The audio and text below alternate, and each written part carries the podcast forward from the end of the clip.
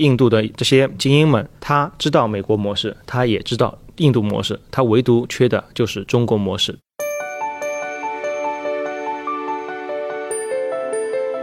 我们上线的第一个月，我们的 GMV 就达到了一千万卢比。本来刚上线的时候，我还准备请整个团队出去吃个饭，庆祝一下我们网站上线了。结果那天机票太多，来不及开，所有人加班。一周以内，我们变成了七乘二十四小时的一个公司。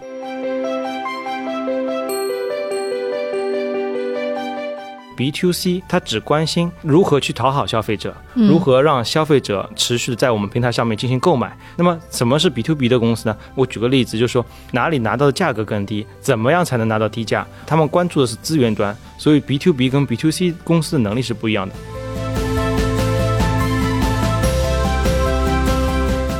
其实印度的精英层非常聪明，我们没有说我们用很具体的东西进行教学，我就是让他站在旁边看我把第一场仗打赢了，然后我说兄弟赶紧上了，在前线哪里有几个坑，他比我们更清楚，比我们打得更漂亮。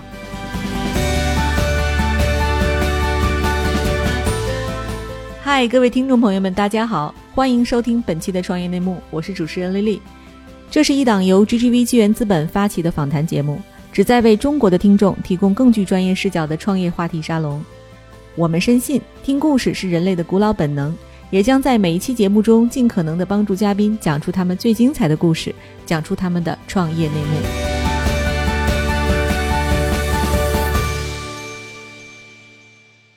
听众朋友们，大家好，欢迎收听本期的创业内幕，我是主持人 Lily。本期我们请到的嘉宾是印度第二大的 OTA 平台 Happy Easy Go 的创始人扎彦秋先生。哎，大家好，各位听众，我们非常有幸啊，今天能够跟一家印度的这个互联网公司来聊一聊，就是在印度创业的一些生态。然后，印度整个的市场非常有意思，就是它无论是我们大家都熟知的一些这个动物比人还要牛的这种文化，然后呢，有趣的鹿泉文化，然后有趣的这种办公室的 T Boys 文化等等。等这种东西哈，除此之外呢，其实印度创业呀也有很多特别有意思的地方。其实外人呢可能很多都不知道。首先，我们先请这个扎艳秋扎老师来给我们介绍一下，就是 Happy Easy Go 这家公司以及您个人。嗯，Happy Easy Go 这家公司呢是一家年轻的公司，我们去了印度，目前两点五年。呃，在印度其实，嗯，大家也知道有几十家 OTA，那么大家最知名的就是 Make My Trip、Go Avibo、Yatra、Clear Trip 等等。那么在当地呢，其实并不缺乏一些竞争对手，比如说像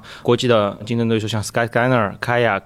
呃，WeGo Indian，还有就是 Exigo 当地的一一些 Meta Search。所以说呢，在当地其实竞争和中国的竞争其实差不多激烈，并不是大家想象当中想去出海找了一个蓝海啊。我们选择赛道并不是。这样，但是我们的理念是什么呢？我的理念就是说，我们会找到一个趋势，就是说，我会去看这个赛道或者是这个国家它的 up 值，包括它的发展是不是在持续的上升，包括它的那个我们的行业是不是在这个我们进入的这段时间内会进行爆发。举个例子，在我们进入印度之前，我们做了充分的调研，我们去了印度、印尼、巴西、俄罗斯，因为我们做在线旅行，那么我们就要去地广人多的国家。那么这些国家里面，我们发现，在二零一七年是印度互联网元年，印度有十三亿人口。印度它的基础建设比较薄弱，那么在大规模的高铁网络不是太有可能建立起来的情况下面，要发展它当地的经济必须靠飞机。那么在这些大的背景下，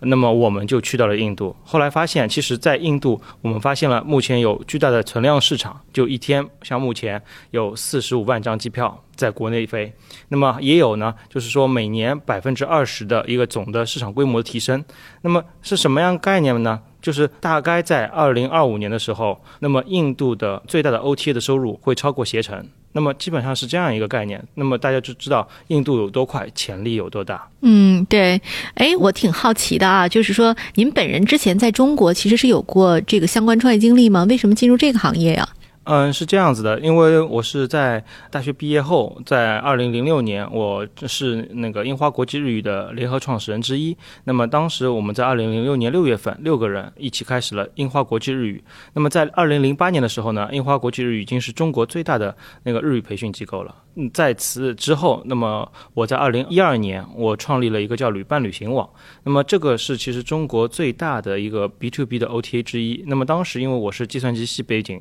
所以说呢。我当时做了这个旅伴旅行网，主要是因为我发现了中国的各大 OTA 或者是说比价平台，就类似于像去哪网，我们称之为叫 Meta Search 比价平台之间呢，他们都会有那个机票的差价，而且机票又是整个在线旅游的入口。那么我们决定先从机票开始。当时做的业务模型主要是我们发现差价后，那么我们就做了所有的像去哪儿网、携程网、同城旅行、淘宝网等几家 OTA 和比价平台的供应商。同时呢，我们用自己的搜索引擎去搜索哪家的价格是最低的，我们买进；哪家价格最高，我们卖出。最后我们发现我们在携程上的交易量是最大的，嗯大家也就明白大概是怎么样个意思了。所以说，我们通过这样的模式呢，从二零一二年二月份上线了我们这个 B to B 的网站，到二零一三年呢，我们整年的流水在十二亿人民币左右，我们一天峰值大概在两万多张机票。那么在我们当时赚的 cash flow 也是非常可观。对，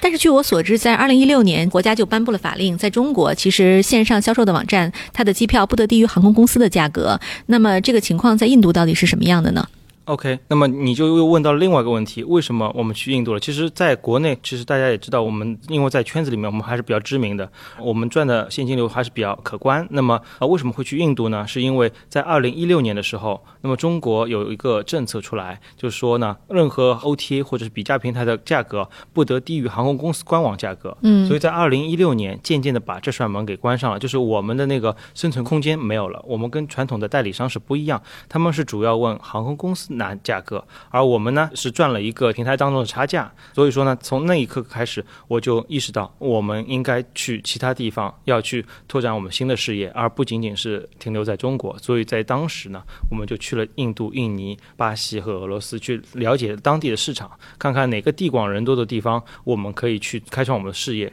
同时呢，为什么我们从 B to B 的模式走成 B to C 呢？因为我认为啊，B to B 的能力和 B to C 的能力是完全不同的。不同在哪里呢？就是 B to C 它只关心我们通俗来讲，如何去讨好消费者，如何让消费者持续的在我们平台上面进行购买。我们认为是一个好的 B to C 的公司。那么什么是 B to B 的公司呢？它更关注的是资源。我举个例子，就是说哪里拿到的价格更低，怎么样才能拿到低价，或者是说怎么样拿到其他的一些产品。那么他们关注的是资源端，所以 B to B 跟 B to C 公司的能力是不一样的。是什么让我们转型呃有决心转成 B to C 的呢？其实是去哪网。嗯那么去哪网的给携程的并购，使得我深刻认知到，其实我们只要有最低价的能力，并且我们有强大的推广能力，包括是如何吸引消费者的能力，我们就可以做成一家比较伟大的在线旅行网。所以说呢，我们在这几个能力上面都有我们很强的团队来进行支撑。所以说，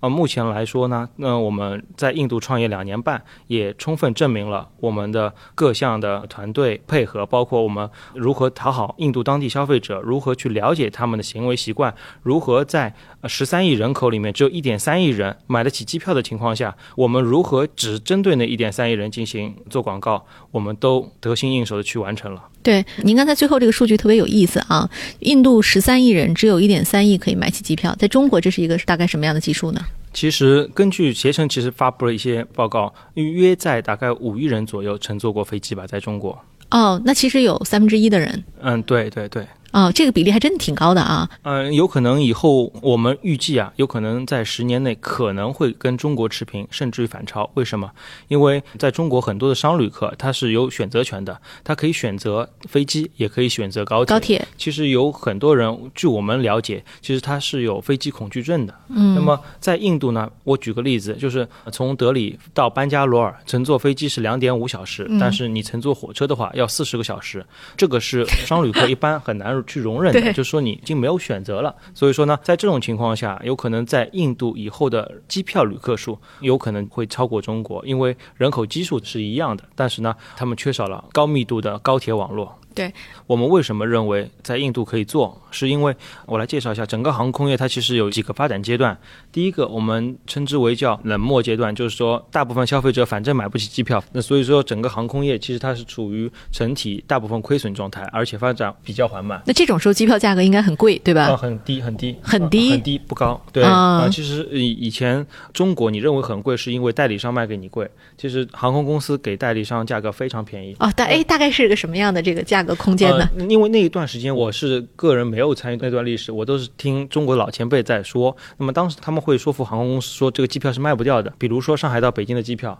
他们两百块钱从航空公司拿过来，然后八百到一千块钱卖给消费者，是这样一个，所以说形成了中国以前线下代理商的一批土老板。那么他们的发家致富呢，其实主要是进行信息不对称，然后他们通过去做了那个航空公司的一些外包呼叫中心，以及就是说他们线下门店，然后来赚取这个信息不对称的差价。其实他们对于消费者来说是收取了还是比较高的一个费用。对那么这是第一个阶段。那么第二个阶段是什么呢？就是当我们的人均 GDP 慢慢的去走向三千五到四千美金的时候，这个时候其实我们会遇到这个国家的整体的一个需求的一个大的爆发，就是消费需求，我是指。那么在这个阶段里面呢，其实航空公司在这个国家里面，如果这个国家足够大，像印度啊、像巴西啊，或者是像中国啊这样子的国家的话呢，那么它的国内机票和买飞机票的这种行为会慢慢活跃起来。目前在那个印度，呃，我们整体的平均客座率在百分之九十二点九二，哇，好高啊！对，非常高。中国是百分之七十四左右。对那么在印度这样子的阶段呢，我们称之为叫爆发期。在中国是什么时候呢？是零五年开始的五年，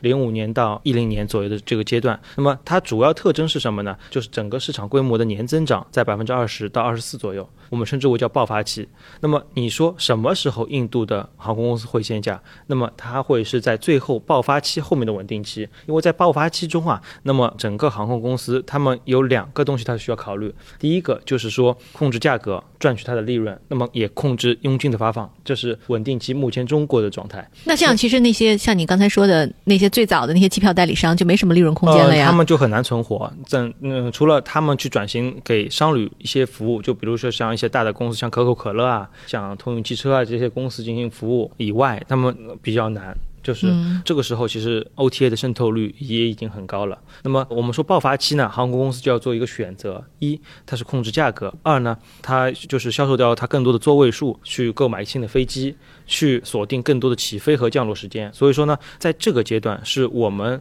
有新的 OTA 或者是一个比价平台非常有机会去挑战原本的老大的一个时间窗口。比如说去哪儿网在中国就是这个时间段，它的机票要比携程做的更大的一个阶段，就是在这个阶段里面完成的。那么也就是说，在这个阶段里面呢，其实航空公司呢，它更愿意去卖掉机票，去用。更多的方式去鼓励代理商去卖掉机票，来得到它的更多的起飞和降落时间的那个时刻表。嗯，所以说呢，我们正是利用这个机会，我们预计在印度会有五到六年的时间给到我们去完成这样一次挑战。对，其实刚才我知道了您为什么想去印度啊，因为我去过印度，我真的觉得在那儿创业挺难的。首先从文化上，还有一些这个语言上的障碍，因为印度其实是有两百多种语言，然后官方语言就有四种，就是基本上就是你从一个邦到另一个邦，其实你基本上就很难沟通了。然后呢，又有不同的法律的这个标准，是，所以这里边在印度做这样一家公司，你遭遇的第一个挑战是什么？呃，你说的那些其实都不是第一个挑战，第一个挑战其实是印度的精英足够精英，也就是说，其实印度是一个就是说他们的精英层很厉害的一个国家，这跟我们出海到东南亚，可能当地人的认知思维会比我们低，或者是说他们没有见过美国模式，也没有见过中国模式是不一样的。我们在印度第一个最大的挑战就是我们招的，因为都是在当地 OTA 里面排名前三的里面的一些高级的管理层，那么他就会挑战到我们说，他说 Boris，我们认为你这个方法在印度是行不通的。当时因为我制定了一系列的中国模式在印度，那比如，比如我们的退改签的费用要比其他的平台高，就像以前中国的携程跟去哪儿网一样，他会告诉我是行不通的。结果我们在整体运营里面，我们发现 it's OK，就是说，其实只是我们的印度的这些精英们，他知道美国模式，他也知道印度模式，它唯独缺的就是中国模式，它对中国模式其实是比较生疏的。那么所以说呢，在印度我们在零到一的时候，所幸 Happy Easygo 走了比较快，我们上线的第一个月，我们的 GMV 就达到了一千万卢比。哇哦，对，呃，我们第一天本来刚上线的时候，我还准备请整个团队出去吃个饭，庆祝一下我们网站上线了。结果那天机票太多，来不及开，所有人加班。当天晚上就是到我们的 VP 级全员加班开票。啊，OK，对对对，一周以内我们变成了七乘二十四小时的一个公司。嗯就这些其实都是我们对于中国策略在当地实现的一个很大的效果。但是呢，这个我认为我们是幸运的，更多的到印度去，我认为无论你是是否从中国来，或者是从美国来去印度创业，一个外国人，如果你不能快速的证明你是对的，也许印度当地的一些精英们他会挑挑战你，他会认为你说的是不对的。其实做生意没那么容易，我们要通过快速的试试错，快速的去迭代，才能去赢。那么我们所幸的是，我们走的第一条路是对的。如果我们第一条路不对，或者第二条路不对，那我们是不是其他国家的模式，特别是中国模式，还有没有跟印度团队的协同下，它能够继续去运营的可能性？嗯这是最大的挑战，我认为对。对，啊，而且我已经听说有很多其他公司因为这个事情而退出了印度市场。嗯，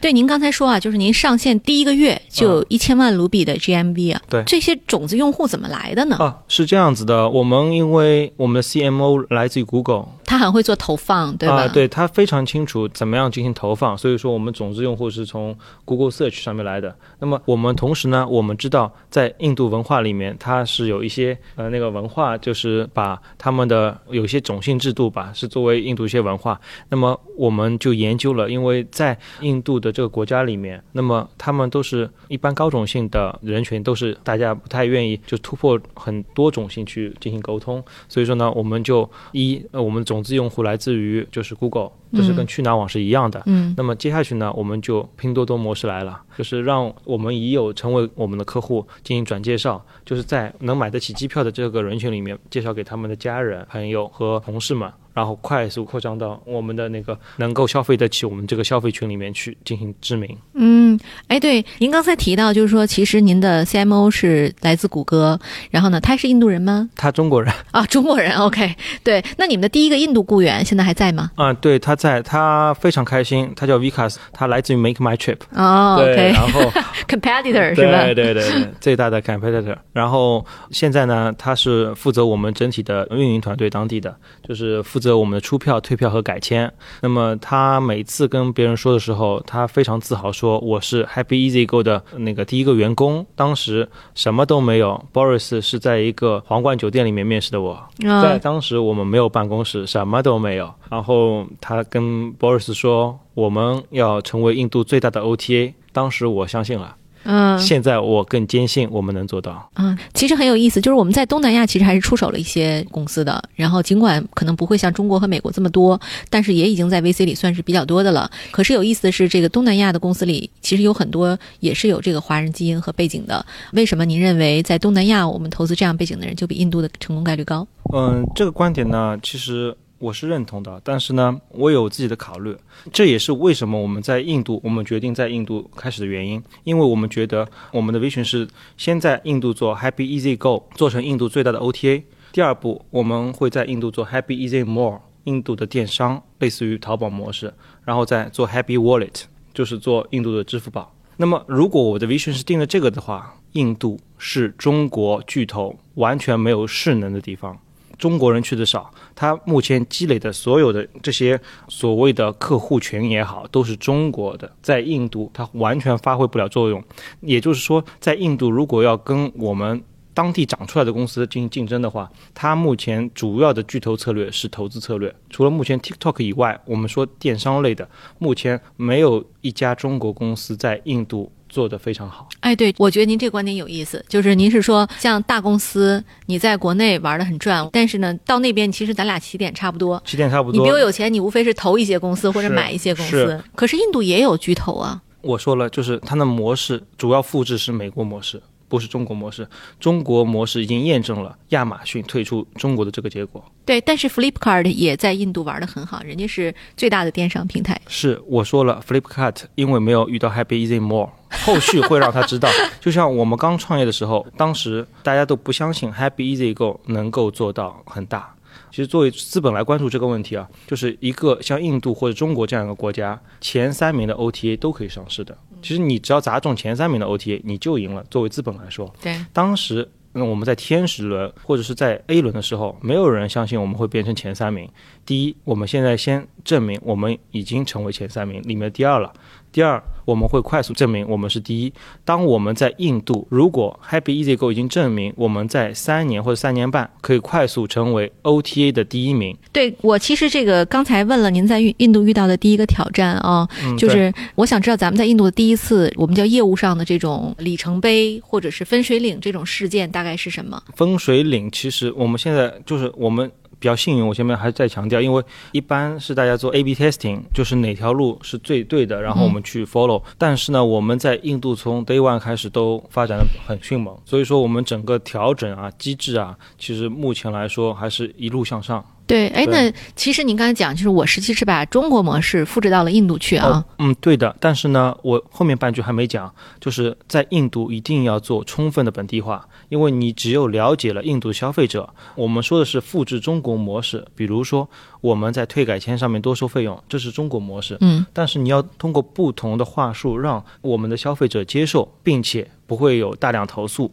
对，我就想请包儿讲讲细节啊，就是因为刚才您提到两个点，第一个是我们是复制，第二个呢是我们的这个本地化 localization 这一块儿。那第一个这个里边啊，就是你要不要手把手的教你的员工怎么去理解中国的这些产品或者模型，或者是我们的商业模式？这有什么故事可以跟我们分享吗？嗯，其实是这样啊，就是我们在教他们的时候，其实印度的精英层，我再重复一下，非常聪明。其实我们没有说我们用很具体的东西进行教学，我们是用实战。我就是让他站在旁边看我把第一场仗打赢了，然后我说兄弟该你上了，你会打吗？嗯，然后他们就沿着我们胜利的路径上去打，而且比我们打得更好，因为哎他知道在前线哪里有几个坑，他比我们更清楚，比我们打得更漂亮。哎，对，就是您在国内其实玩 OTA 这帮人啊，其实都不是特别高学历的啊。这个当然没有任何贬义，我只是说，就是他现状可能是这样的。但是对于这个印度来做 OTA 这一块的人，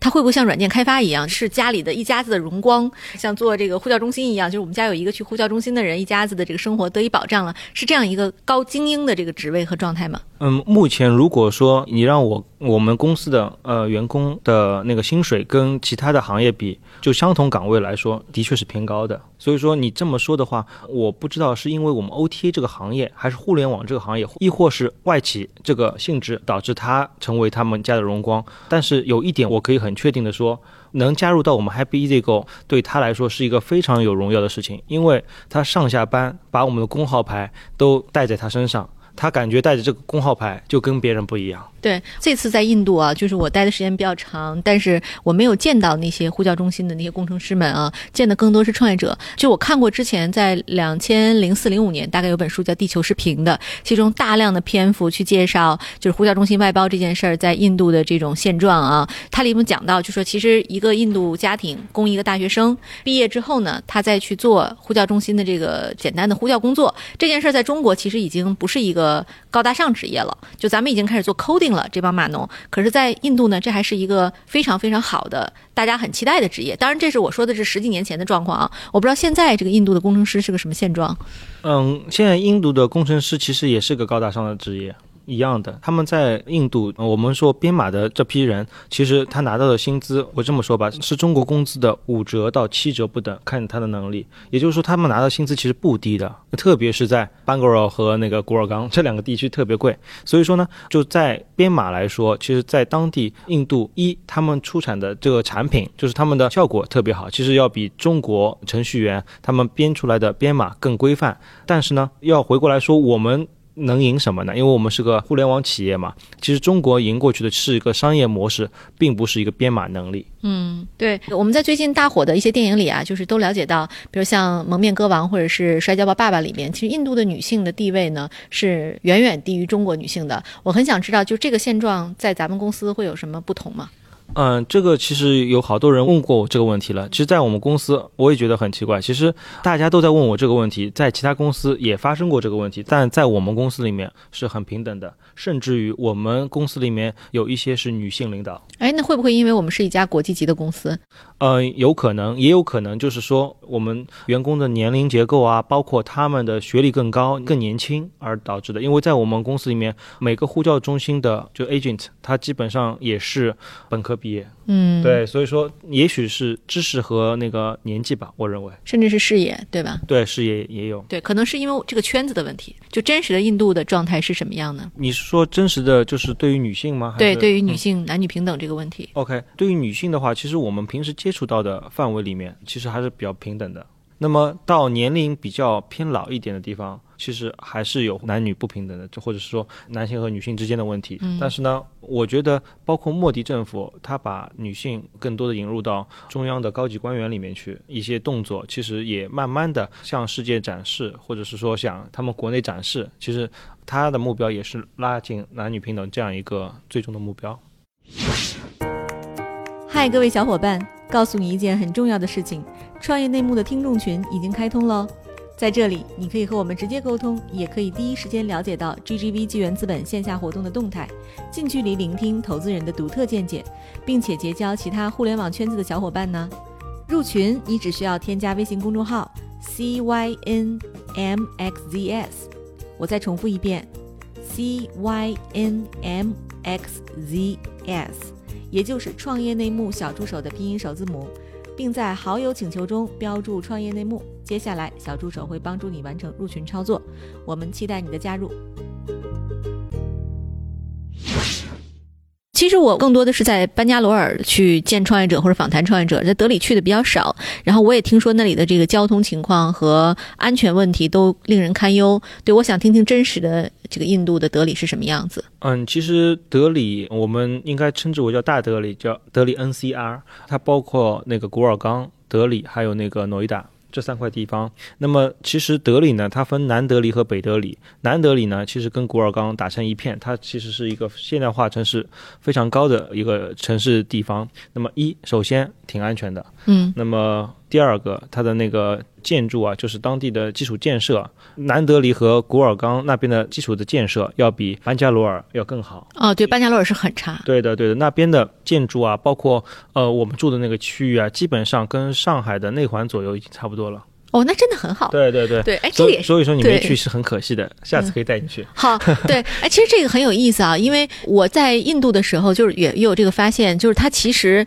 有钱人的那个区域，就像真的像像北京、上海或者像欧洲一样，有的的特别漂亮，然后很干净，人也很有礼貌，而且比上海、北京可能还好。是，就是它像欧洲小镇一样。嗯可是你就真的一墙之隔，嗯然后墙这边就完全是另一个世界。是，的确是这样。那么北德里的话，就人比较拥挤。其实我们也多次去过北德里，你可以看上去感觉不安全。我举个例子，在北德里这边有个叫火车站这个地方，那么那边的人基本上某些时段，他路上已经除了人以外没有其他空间了，已经拥挤到这个程度。那么我们也去过，在这个时间段也没有发生到什么危险事件。那么可能我们是男性，但是我们并不认为治安有很大的问题在城市里面。那么同时，我们感觉到，其实大部分你接触的印度人都是很友善的，对，不仅仅是创业者，而且你可以看到，我们有些股东们，我带他们去德里这边。我举个例子啊，看到路上一辆车小轿车，然后撞了一辆自行车。在中国，这辆自行车的人大概率会问这辆小轿车的人索赔，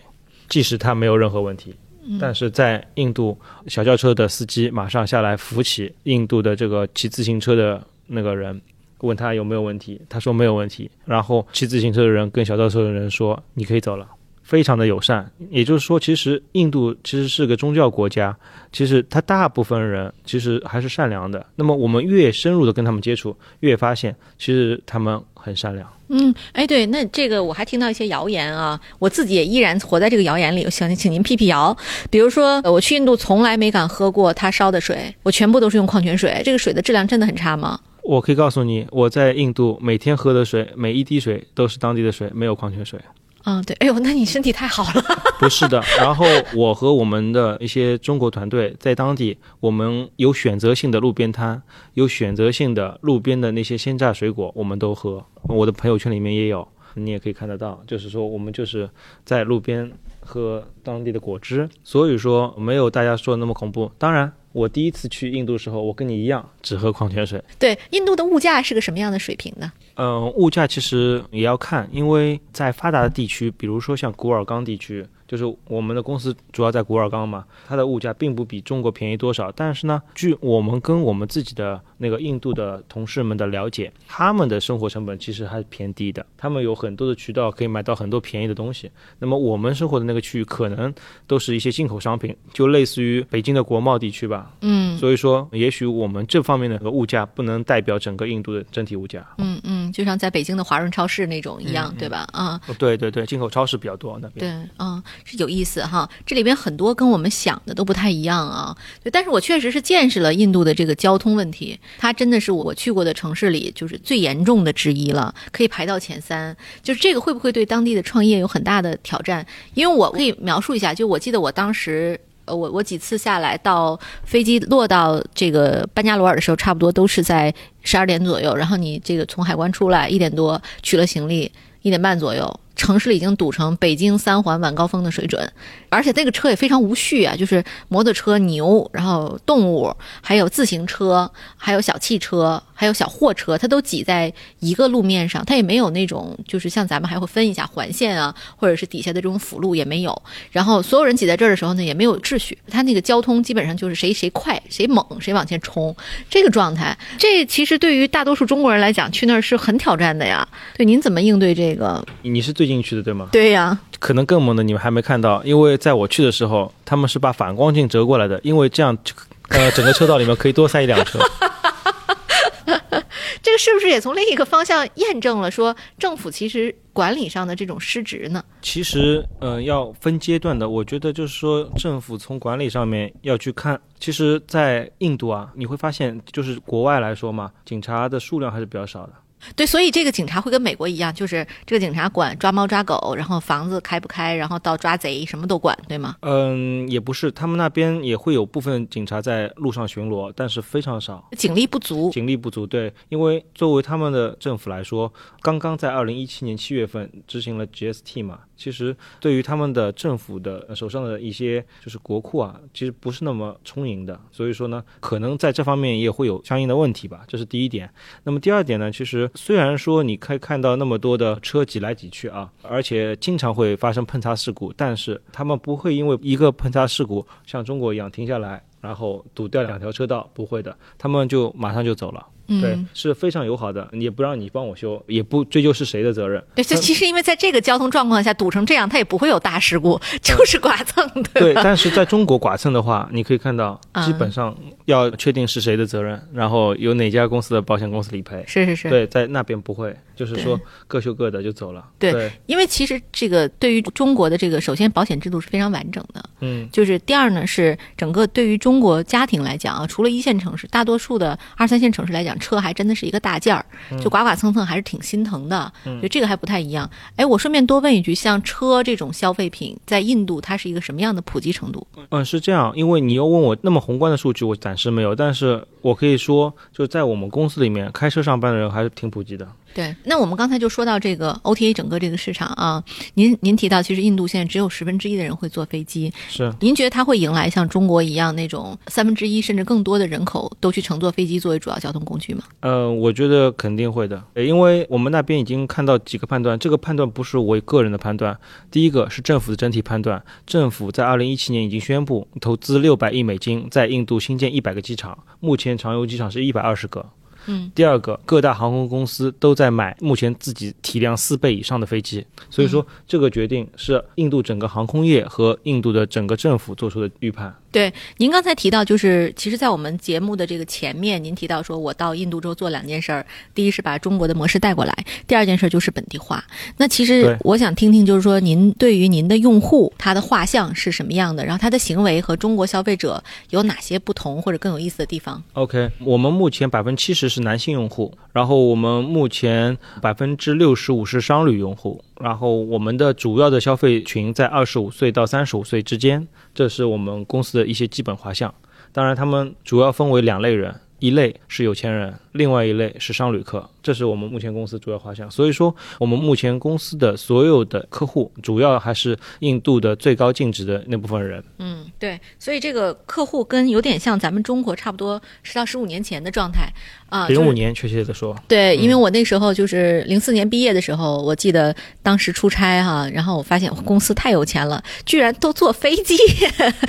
对，就就是这个状态。然后在印度当地的话，其实我们研究过他们的呃消费行为，而且在印度，其实前面汉斯也说过，就是在印度只有两亿人。其实高盛啊，包括摩根斯丹利啊，他们的研究报告也表明，是一点七亿人到两亿人在印度目前是有消费能力的。那么，其实对于我们这种电商类的公司来说，非常非常重要一点，不要搞错人群。嗯，如果你让那十二亿人都喜欢你，也没用。因为那一点几亿人能买单的，你还没有得到他们喜欢，他们还是买不了单。所以说这点，我觉得既是机会，也是一个障碍嘛。就是机会在于，如果说我们有能力去把那些人群先找出来，并且服务好，并且让他留在我们的平台上面，能够持续的进行购买，那我们的公司价值就非常大。对，我在印度还发现一个有趣的现象，就是它的手机普及率挺高的，但是呢，它有四 G 的其实不多。其实。你说的这个是近两年的事情，嗯，是这样。其实四 G 的普及率目前在印度主要是一二线城市，那么正在往三四线城市在慢慢慢的往下沉。目前来说呢，在四 G 的普及上面，其实电信公司给出了非常足够的诚意，就是每天可以给你有两个 G，包括免费打电话、免费发短信，只要二三十块人民币一个月。各位亲爱的小伙伴，你知道吗？除了创业内幕之外，我们还出品了一档英文播客《Evolving for the Next Billion》，由 GGV 纪元资本的管理合伙人童世豪和市场经理 Rita 杨主持。如果你对东南亚、印度、美国等海外市场感兴趣，欢迎收听来自当地头部创业公司 GVC 的声音。收听及订阅，您可以在我们节目顶端找到 GGV 的小馆，点击进入就能看到我们出品的这档节目了。欢迎喜欢收听英文播客的小伙伴点击订阅哟。嗯，哎，对，那个 Boris 还没给我们讲的用户习惯这一块，就本地用户的有没有什么有意思的用户习惯？对对对，嗯，用户习惯它其实跟中国大部分消费者雷同，再有钱也要比比价。嗯，对，这个比价其实已经不是说他是否消费得起这样东西。举个例子，如果说买一个香奈儿包，其实这已经是个不便宜的东西，但是呢，他会比一比哪里最便宜。那么同样的，我们也发现了，就像买机票一样，目前印度都是要么有钱人，要么商旅客在买，那么他们还是要比一比哪里最便宜的。所以说，这个我们还是发现了有这样一个消费习惯。对。那么第二点呢，其实，在当地的电商里面呢，还有一个习惯就是 COD，就货到付款习惯，也是他们目前主要习惯，而且退货率还是比较高的。目前在印度。那么第三点呢，其实对于他们来说还是比较计较性价比，并不是说印度客人你可以把很多的烂货卖给他，他们对于质量其实是有一定要求，就是买到一样东西，在我们办公室里面他会会讨论，哎，这个东西怎么那么差，什么什么什么，虽然它便宜，但是我觉得还是不值得，什么，就是他们对于质量其实是有一定要求的。对，那这个挺有意思哈，就是这个其实意味着，只要是人都有类似的这种占便宜薅羊毛的心理啊。那我就想听听您的这个故事啊，比如有没有用户特别会薅羊毛的？我我只能谈我们自己公司的一个真实的情况嘛，因为我们机票价格从我们第一天开始到现在，一直保持印度整个市场，无论是比价平台还是 OTA，都是全网最低价。那么在这种情况下面呢，其实，在印度的羊毛党，我们觉得在我们平台上面表现的还不够明显。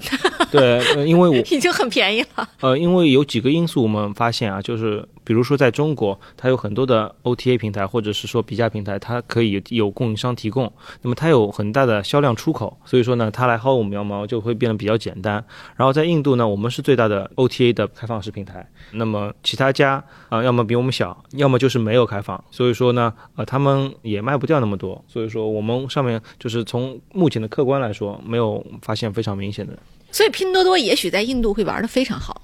嗯，目前不一定，因为现在我前面说了，第一批有消费能力的人还是精英层啊，他们对于质量是有要求的。目前来说，对，啊，还没有到下沉市场，目前大规模在使用手机来预定，就是呃买东西的这样一个阶段。对，还是他们是通过当地的一些夫妻老婆店，就杂货店来购买东西。对，想了很多关于印度的趣事，